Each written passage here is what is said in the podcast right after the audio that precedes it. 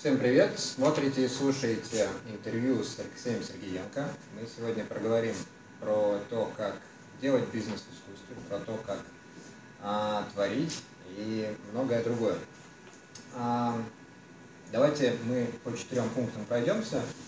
Скажите сначала, какое начало, а потом поговорим про вашу личность, немного про тактику, стратегию и в конце у нас по традиции вопросы.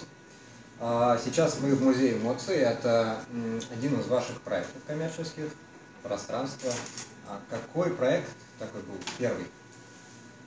Первый проект? Да, именно пространство. А, первое пространство. Ну, наверное, первое пространство это у меня было в 89 году, когда я вернулся из армии. И мы организовали, как часто говорят, это лофт. У нас была просто большая квартира на Дворцовой набережной, где мы все вместе жили и устраивали разные интересные мероприятия. Оно сразу было прибыльным или для этого делалось? Ну, изначально мы его снимали для того, чтобы нам было где жить. Мгм. То есть там у нас было три наших товарища, мы там снимали и жили просто. Но при этом на еду я перестал деньги тратить, потому что еда была каждый вечер, кто-то что-то устраивал, дни рождения, праздники. Я просто открывал, наверное, холодильник, что-то ел. Я считал, что мой холодильник, а все, что в нем, мое. Я думал, с тех пор началось ваше голодание и йога. Но, видимо, нет. Почему именно пространство это удобно с точки зрения прибыли или есть какой-то другой смысл? Меня всегда интересовали те проекты, которые можно единожды организовать, а потом они живут уже самостоятельно без меня. На сегодняшний день у меня, я считал, 109 проектов. И даже все проекты, которые я организовал, я потом просто делегирую свои полномочия, и они дальше живут уже самостоятельно, без моего участия. Мгм. Ну, я как-то участвую в чем-то, но в некоторых своих э, каких-то, что я организовал, заведениях, пространствах, я не был даже уже, наверное, года три. Ну, или захожу как клиент, я даже не знаю. Это тот самый красный вектор, да? Вот я знаю, вы психологией увлекаетесь, мне нравится вот эта теория. Да, э, да, все, ну, да, векторная психология мне очень нравится. Спасибо Михаилу Бородянскому за то, что он меня ей научил. Жизнь стала, стала значительно более понятной. Почему я так поступаю? Потому что пока он меня не объяснил, я все не мог понять, почему же я так делаю. То есть не делает, а я именно так. Ну и просто научились подбирать себе правильных людей, которые могут продолжать те самые проекты. Ну да. Ну, проект есть э, прибыльный, есть неприбыльный, если мы просто называем его как бизнес-проект, Мгм. ну, непосредственно находится в музее эмоций. Но я не могу сказать, что это супер уж э, бизнес-проект. Э, Конечно, когда ты открываешь любой проект, э, связанный первый в мире, да, это уже очень рискованно, Мгм. потому что раз никто не делал, значит результат будет неизвестен. Да. То есть ты не знаешь, что будет. И зачастую мы что-то от- что-то я открываю и не работает вообще. То есть, ну, и людям не понравилось, они не пошли. Ну и все. И ты потратил там э, столько времени, сил и денег впустую. Иногда ты что-то открываешь, и прямо это превосходит все ожидания. На самом деле, по музею эмоций я прямо очень доволен, что получилось. Я считаю, что это я совершил подвиг его открыть. Потому что Санкт-Петербург для открытия музея это самый неудачный город в мире. Потому что мы самый музейный город в мире. Ну, Открываться рядом с Эрмитажем, с Русским музеем, со Спасом на Крови, называть себя музеем, непросто. Публика у нас э, привыкла, что музей это что-то вот такое. Поэтому открываешь что-то маленькое своими силами, причем на деньги, которые берешь в долг, там, или помещение, которое покупаешь в ипотеку, это уже, уже непросто. Тем более, что проект рискованный. Если бы вот он не получался финансово совсем, то ну, разориться я бы не разорился, конечно, но финансовые неприятности у меня в жизни были. Поэтому я очень рисковал. Тем более вот сейчас стране кризис. На самом деле покупательная способность э, спала там где-то процентов, наверное, на 60, на 70. То есть во всех областях. И тем более первое, на чем люди стали экономить, это они стали экономить.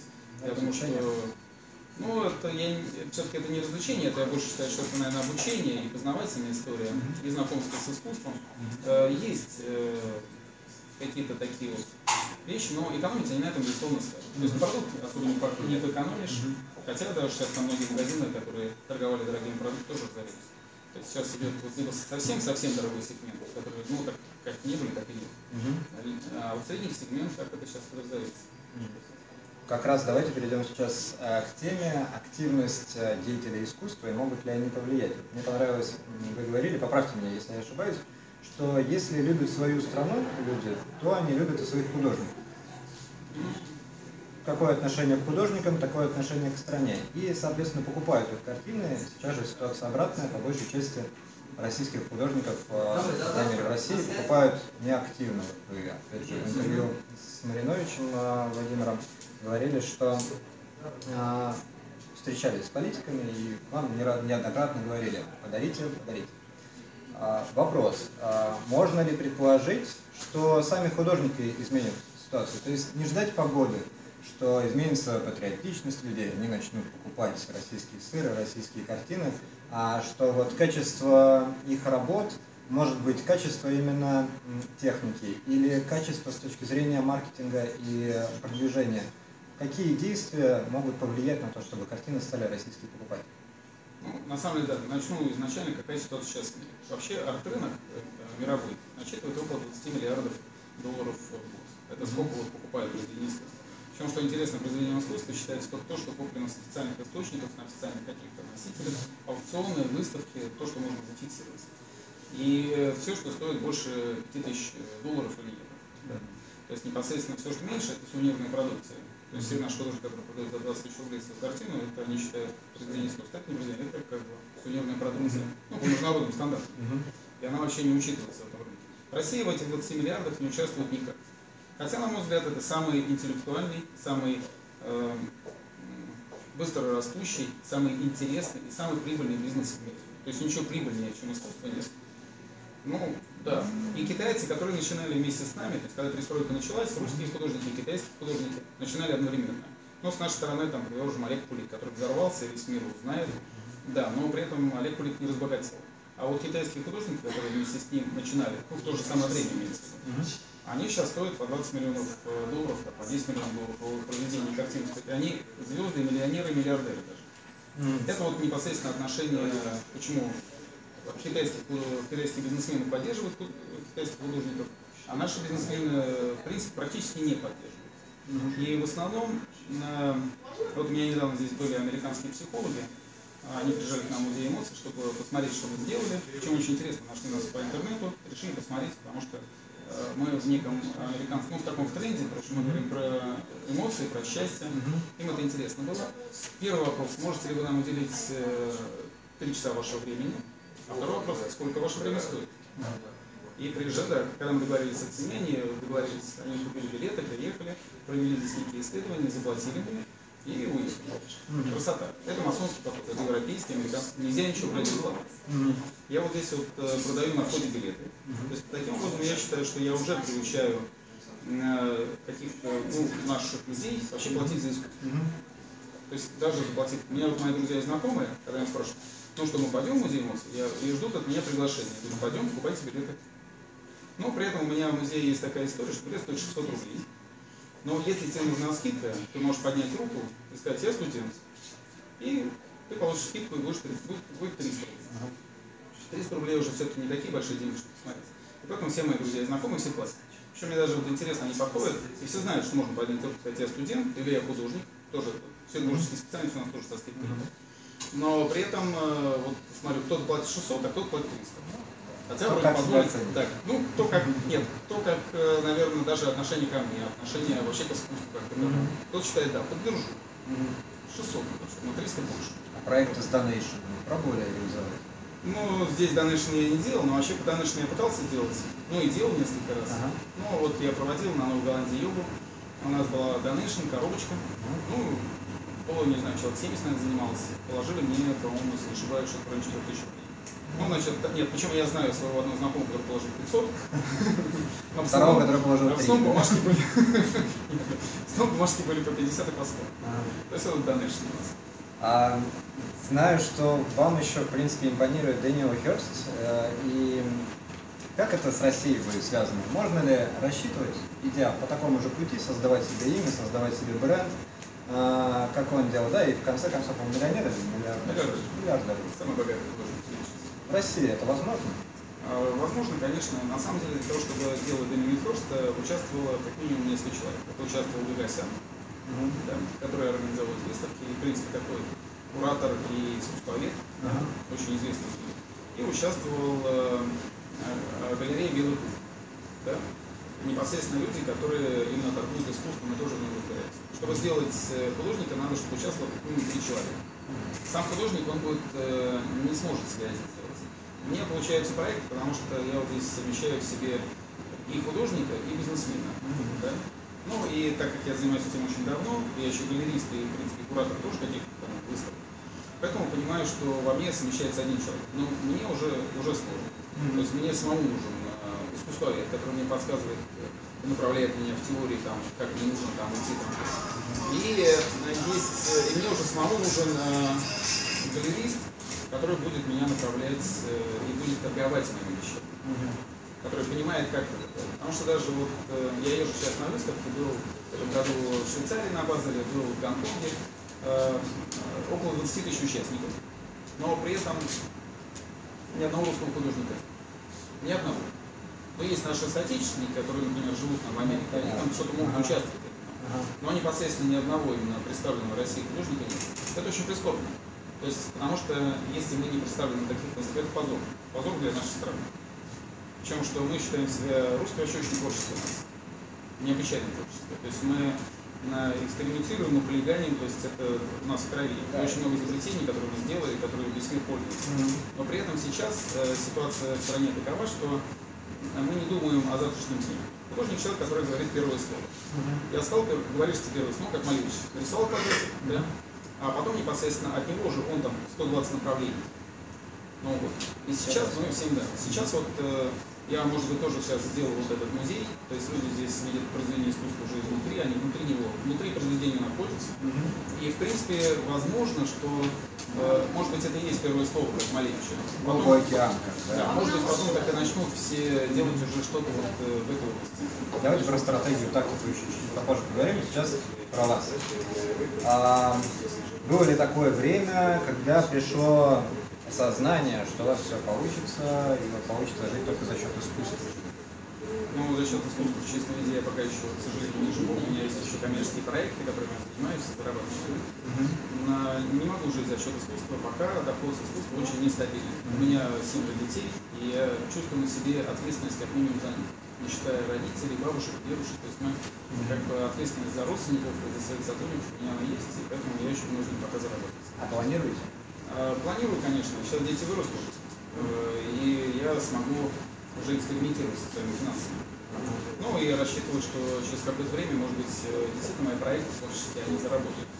Тем более, что пока у меня получается. У меня есть проекты, которые работают и приносят какие-то достойные деньги. Ну, вы как-то один раз узнали, что вам погадали, что сказали уже, наверное, через год, да? Я сам себе погадал. Сам сам. Да, моя прабабушка сам службе держала гадание салон и она умела гадать. Ее сын руководил э, в высшей школе милиции, преподавал психологию, генералом, и как раз непосредственно преподавал карамантику, физиогномику, писал книжки, причем единственный специалист в мире, который квалифицировал и сделал эту науку. Он меня тоже научил, поэтому я, в принципе, достаточно хорошо гадал против себя. Меня, кстати, карамантия заинтересовала в 12 лет, когда значит, я стал обращать внимание на девушек потому что это повод поговорить на личные темы, взять э, да, и пообщаться, и перейти на какой-то близкий контакт. Что мне 15 лет мысль в голову пришла, что это будет интересно история. Не жалели, что только по руке можно гадать? Так, а, дальше что пойдет. Но, в принципе, сейчас я просто вот этому внимание практически уже не уделяю, этим uh-huh. мало интересует, а здесь э, нужна постоянная практика, uh-huh. в итоге вырабатывать интуиции. Uh-huh. Но я себе, да, я, есть некие признаки, которые говорят, что где-то в районе 47-48 лет, ну там плюс-минус, там года три туда-сюда люди ходят, а деньги перестают меня интересовать как таковые. То есть становится достаточно, чтобы я уже мог перестать о них думать. В принципе, я к этому процессу двигаюсь. Сейчас раздам долги, и у меня не будет э, ежемесячного применения в виде какого-то процентов и тела кредитов, ага. и почувствую себя значительно спокойнее. А было ли уже такое, что прям почувствовали, что вы на волне и вперед? У меня нет такого еще, я не чувствую. То, что я на волне, я чувствую, меня здесь э, стали узнавать. Я прихожу в какие-то специализированные места, я чувствую, что меня многие знают. И я знаю людей, и здесь э, со мной даже стали фотографироваться. Ну, я в Индию когда летел, угу. ко мне подошли, человек ко мне подошел к самолете, спросил, а где я буду жить и в каком месте я буду преподавать, чтобы прийти ко мне на занятия. Угу. Ну, я ему рассказал, где Значит, когда я ехал в автобусе, ко мне подошел несколько человек с, э, с предложением, ну, э, там, чтобы тоже получать занятия, как по йоде, и буду я делать в этом году какие-то выставки в Гугл, там, Вот. И даже когда я сидел у бабы, там в лесу такой баньян стоит, там сидит такой дедушка индус, э, курит траву, значит, и костер очень горит, он совсем беседует по, душам. Вот. Я там сидел, и там, значит, тоже были люди, которые говорят, а мы были на вашем показе. Там еще что-то. Мне это происходит регулярно. Растет, растет. То есть какая-то, да, какое я вот какие-то такие вот э, вещи чувствую. Понятно, что для того, чтобы э, вот выставляться, например, там в Русском музее, то есть должен быть какой-то некий продукт. Продукт, причем продукт, он э, художественно он состоит не только из самих произведений. Автор это неотъемлемая часть продукта. И э, сам и автор, и сам, сама выставка должны быть не только концептуальны, но должны быть и известны, и наполнены, и они должны быть уже быть интересны всем. А, Как раз поговорили про Индию. Знаю, что у вас есть острова, где вы проводите семинары, правильно называется? Семинары. А, и знаю, что у вас вроде как есть идея фикс. Рассказывали про лесника, который жил там весь год, ровно 365 дней. Вот хотелось бы вам как-нибудь тоже понаблюдать за временами года. А, был ли у вас такой опыт уже, когда вы на- наедине с природой какое-то время находились? Ну, я туда езжу регулярно, но больше 10 дней, пока на острове мне тяжело. То есть мне становится скучно. В одиночку 5 дней. Когда я езжу семинаром, то есть максимально у меня получается 10-12 дней, потом мне становится уже как-то скучновато, и я уже чувствую, хочу движения больше. Лесник, куда у меня провел там э, 300, ну, целый год. Ага. И он прямо в восторге от того, что он видел прямо цикл природный цикл. Я думаю, что я обязательно это сделаю, но думаю, что я это сделаю, когда мне будет лет на 120, на 150. Сейчас пока темперамент еще не позволяет. А не бывало такого, что вот роняло вас это? Ну вот там, побыли пять дней, говорит, дней максимум, вернулись, и так, о, а тут все не так, все поменялось, поменялось не так, как хотели. У меня была ситуация, когда в 2000 году я жил на острове Теневец, в монастыре. И Жил там как раз что-то недели три, наверное. То есть поехал туда с группой художников, нас рисовали и жил в монастыре. А, И когда мы вернулись оттуда, как раз э, сгорела Останкинская башня, а мы не знали, там не было связи, ни телевидения, то есть ничего. И затонул курс. И здесь, на самом деле, вот эти два события, они были практически гармонийно произошли. И жизни была какая-то некая такая вот, такая напряженность трагическая. И мы об этом узнали сразу и резко. Но внутренняя какая-то уверенность, что, то, что Россия непобедима, она у меня всегда присутствовала. То есть нас никто никогда не побеждал, и я в нашу страну верю. Верю, что нам все будет хорошо. А, хочу несколько нетипичных вопросов задать. А, Вы для мира или мир для вас? На самом деле, я думаю, что, наверное, вот если по векторной психологии смотреть, наверное, все-таки мир меня. Потому что я считаю, что я здесь самый главный, и я важен стаи. То есть, наверное, так По утрам легко просыпаетесь? легко. да. Я в одно и то же время встаю. Ложусь, стараюсь ложиться в одно и то же время, в одно и то же время встаю. А Режим могли бы так сказать, что вы есть произведение искусства? Конечно, я даже себя подписал. Но это не только мои занятия по йоге, то есть я считаю, что йога тоже искусство, и искусство владеть своим телом, это очень важно. Ага. Я иногда с таким удивлением смотрю на толстых людей, которые так не уважают свое тело. Это же все-таки, ты же в нем душа живет. Как человек вообще запустился? И каком-то, по-моему, лет 7 или 8 назад я себя даже подписал, именно как сделал себе вот этот QR-код, который идет на мой, я именно сделал себе, себя подписал. Сделал татуировочку, на которой все как э, законченный ортобед. Я понял, что я состоялся. И теперь я только уже вот в развитии. Но я понял, из чего я состоял. Это моя вторая татуировочка, А. это логотип счастья. Себе. Да, сделал себе логотип счастья, я теперь э, в день произношу слово счастье раз 50. Ну, потому что меня спрашивают, что это такое, иногда я что-то объясняю. Мгм. Но при этом я А, занимаюсь ничего этим, этим музеем, занимаюсь, который как раз и делает людей счастливыми. И, а мы уже, вот все уже осознали, и все это уже признали, что мы состоим из того, о чем мы говорим. Давайте про стратегию поговорим. А, Вот это один из новых проектов. У вас их всегда много. Это долгий план, который вы носите в голове, держите его и потом реализуете. А спонтанного чего-то не бывает, что вот, о, давайте сейчас сделаем, вроде есть все возможности, вперед. В основном только какие-то маленькие проекты получаются. Для того, чтобы организовать непосредственно музей эмоций, э, я когда его только планировал, составил себе план действий. Ну, написал по центру музея эмоций, а потом стрелочку, что из чего состоит. И у меня, ну да, и у меня получилось, что мне нужно совершить 2000 действий. То есть это вот такое. Да, причем, что я его придумал где-то 4-5 лет назад. Как раз на острове, там мы голодали, то есть вот и выдумывал его. И он потом э, вначале был в одном, там, ну, менялся постоянно проект, но все время как-то так. И только уже когда строили, он уже был окончательно завершен, и было понятно, что будет с ним. Когда не было у вас так, что ну, вот простроили, 2000 пунктов наметили, но так что-то не получилось? Конечно. Ну, в последнее время я смотрел, сказать, что у меня поменьше не получается. Все-таки у меня последнее все больше, больше получается и получается. Но это жизненный опыт, все-таки уже 50 лет, поэтому вот э, я уже занимаюсь этим так давно, то есть я вот занимаюсь какими-то проектами, вот, я еще помню, два года я там уже рисовал картинку. А уже в университете у меня было вот, просто не было То есть от своей художественной школы, потому что меня стендом. А, и, видать, вот этот вот накопившийся уже позволяет мне делать ошибки редко. Ну, или практически не делать. То есть, получается, чтобы все получалось, надо делать, и в конце концов ошибки перестанут уже появляться новые. Ну, здесь нет, э, не совсем так, чтобы все получалось, надо, конечно, изначально все-таки работать над собой. Э, вот у меня в моем рюкзачке, который я с которым хожу, у меня там все время лежат э, тренажер для развития зрительной памяти. У меня лежат английские, китайские карточки, я учу английский, китайский. Значит, перед этим финский учу китайский. И у меня там есть, например, блокнотик, в котором я... У меня кретинизм на простые числа. Рождения других.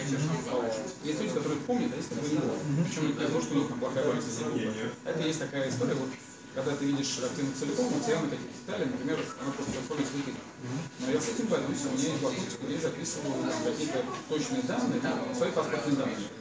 Число, номер, когда мне его выдали, там, я вот знаю загранпаспорт, российский свой паспорт знаю номера свои. Я просто, у меня в блокноте записано, я их учу. Стремление к гармонии, чтобы все было ровно? Или это почему? постоянное стремление к самосовершенствованию. А почему не сильные стороны? То есть можно было бы посмотреть. Я сильно тоже развиваюсь. Я считаю себя очень сильным, но на самом деле занимаюсь спортом ежедневно. Ну, в принципе, да. Практически. А, как создать такой проект в искусстве, чтобы он трогал массы? Ну, вот, э, я считаю, что музей надо э, говорить о том, что волнует абсолютно всех людей. Mm-hmm. То есть, если мы говорим о том, что мы открываем, ну, не буду там, музей специй, да, то есть, в принципе, это интересует только какой-то некий процент людей. Mm-hmm. То есть, ну, не всех интересует. Хотя очень хорошее, нужное заведение, там, я понимаю, что оно и рассказывает, и обучает, там, еще что-то, истории, познавательно. Но все-таки интересует, ну, я не знаю, может быть, там 5% населения. Наверное, скорее, вообще не интересует. Те, которые уже со, со своими специями определились, а дальше ты уже тоже учишь. Да, то есть, ну, вот еще как-то так. А счастье, мне кажется, интересует всех. То есть в каждом возрасте люди хотят быть счастливыми, хотят, чтобы их жизнь была наполнена, чтобы она была яркой, красивой. И поэтому эмоции – это самое главное, что в нашей жизни есть. Мы вообще состоим из наших эмоций. И э, вот, если эмоций нет, то жизнь такая становится какой-то никакой вообще. Даже причем и хорошие, и плохие. Вспоминаю э, фильм такой был «Гуля Гуля», старый фильм, там «Не бойся, я с тобой». И мне очень нравится один момент, который я для себя тогда еще отметил, э, когда в юности посмотрел крестьянин пашет землю, такой саха, и он там грузин крестьянин, там пашет армянин, там, ну, в общем, ну, в горах где-то пашет, в общем. А главные герои скачут на конях, а за ними гонится такая, там, 100 человек, стреляют в них, там, что-то там у них там, там кричат, они там, хоп, проскакали, человек, хоп, провел взглядом. И в конце фильма они скачут уже в другую сторону, опять они вдвоем скачут, они, другая уже банда несется, не стреляет, этот бросает саху и говорит, ах, как интересно люди живут. Знаешь, а вот он заходит, всю жизнь ходит, там пашет, а эти туда, туда ехали за ними, в них стреляют, обратно едут, в них стреляют, а как интересно живут, завидуют им. То есть, ну, конечно, это крайность и крайность, но золотая середина э, какая-то, она определенно должна быть. И в жизни должны быть какие-то и негативные приключения, и негативные эмоции тоже. Ну, поэтому я в музее и показываю. У меня есть позитивные и негативные, позитивные и негативные. А музей мысли будет? Музей мысли? Ну, возможно, но не в ближайшее время. Сейчас пока у меня вот эта тема хочется. Mm. Эмоций так много, и все там с этим так много всего интересного. Я уже так глубоко начал в эту тему вникать, что чувствую, что уже могу, мне уже начали предлагать открываться в других странах, в других городах.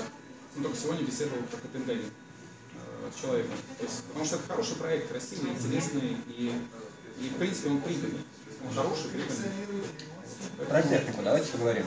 А, вам нравится символизм, простые несмешанные цвета, а вот классика, она еще имеет право, что ли, или она сможет вообще вернуться? Человек хочется рисовать классику. Конечно, ну что, наша Санкт-Петербургская школа живописи, непосредственно, которая в Академии учится, mm-hmm. она просто потрясающая. И ей уже 300 лет, и слава богу, что она у нас есть, эта школа. Она у нас, э, вот ее узнаешь везде, и она очень красивая. На любой выставке сразу определяешь классического санкт-петербургского художника. Ну и тем более, вот мы, в прошлом году я оформлял э, Академию Следственного комитета. В этом году буду оформлять там, то есть, картины. Понятно, что нужна только классика. И мне нужен поп Это классическое произведение, там все весь интерьер классический. Поэтому, конечно, классика нам никуда. Но популярное, популярное поп-арт, популярное искусство, оно мне просто больше по душе. Ну, то есть я классический портрет, он все-таки долго рисовать, а поп-арт зачастую меня на некоторые произведения это мне ближе. Слышали про такую историю, как вы даже, по-моему, для телевидения делали? Да, да, я прямо для них написал два сердца, уложился в 4 минуты 30 секунд. Две картины метровых. Ну, причем очень красивые получилось. Это которые соединены? Да, да, и они друг, да, я просто рисовал, потом перевернул, и краска потекла, а потом переложил обратно, и как будто они текут друг другу. Ага. То есть, ну, вот, вот это попал чисто а, вернемся сейчас к теме, которые касались в начале еще интервью. А, про продвижение. Может ли произведение искусства быть популярным, хорошо продаваться, дорого стоить, если в него а, не складываться финансово? Э, может, но на самом деле, если взять закон о продаже, то э, в начале, когда ты создашь искусство, оно это актуальное искусство. Актуальное искусство не продается. Продается современное искусство. А современное, оно становится через 10-15 лет. И тут происходит, что оно все эти 10-15 лет было на плаву и никуда не девалось. То есть все 10-15 лет оно как-то работало, жило, его люди узнали, и тогда это да, уже вещь, которую можно выставлять на аукцион. Это вот закон жанра. Э, а современная актуальная, она как бы, ну, стоит копеечку, вот нарисовал сразу вот какие-то можно небольшие денежки. Ну, хотя Пикассо раньше выдавал что-то вообще не нарисованные картины. Просто говорил, да, нарисую, давайте деньги. Ага. То есть он получал, а потом начал рисовать даже. То есть он даже так делал. Вы при этом рисуете актуальные картины? Нет, рисую, я жду. У меня основные не висят, и я жду, когда пройдет там, 15 лет, и большие деньги продам. Хотя сейчас тоже, конечно, продаю. Mm-hmm. Потому что лучше, может, сейчас 100 тысяч, чем через потом миллион, через 10 лет. Ну, ситуации по жизни, да. Про цвета хочу спросить, даже вот э, ваши фирменные ромашки а, и другие цвета. Очень интересная передача цветов, настроения, а, мне самому приходится иногда рисовать. И легче всегда делать в градациях серого, например, нежели какой-то цвет туда добавить. Как вы думаете, что вы думаете о цвете? Как вы создаете, как выбираете?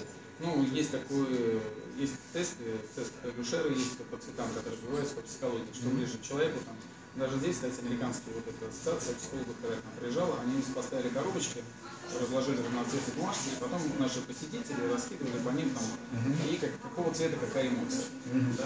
И у каждой эмоции есть цвет, на самом деле. Причем все достаточно люди, практически един там, по 60% все именно так и думают.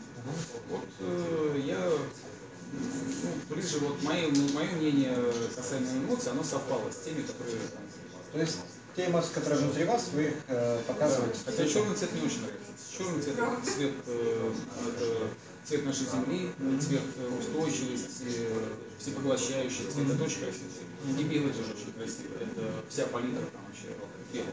Да? Да. что хочешь, что и думает. Вот, поэтому это очень красивые цвета. Но как-то мне ближе какие-то вот такие яркие, понятные и про эмоциональные качества. Не думали пробовали рисовать черно-белый портрет? Черно-белый рисовал.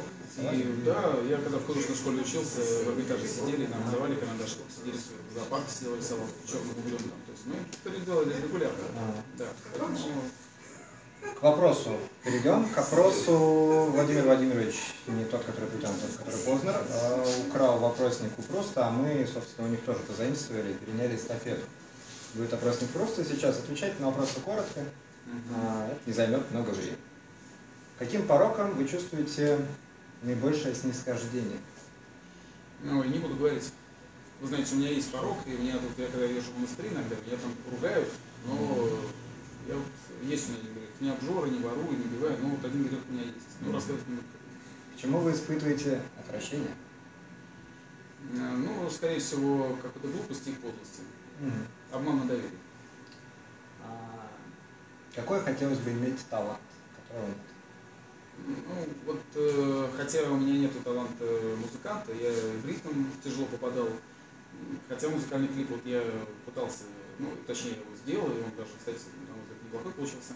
Но вот талант, э, связанный с музыкой, у меня нет. Единственное, что Э, я вот хотел бы иметь таланты синестетов, то есть я хотел бы видеть, например, э, слышать э, цвет и видеть, например, звук. Мгм. Вот этого у меня нет. Хотя такие люди есть. Да, я слышал, Ну, читал. Кандинский, Мне да. кажется, самая длинная память еще. Ну, когда рисуют, э, рисуют музыку. Вот этого я не очень могу понять. Хотя просто хочу на эту тему задуматься, может быть, потом пойму, как сейчас получается. Как раз. Какое у вас любимое знание? Э, знания? А что значит знания? Ну, мысли узнали, например, векторная психология. Понравилось. А, мысль. Мгм. Ой, ну, человек рожден, чтобы быть счастливым. А, как хотели бы умереть? Ой, не скоро.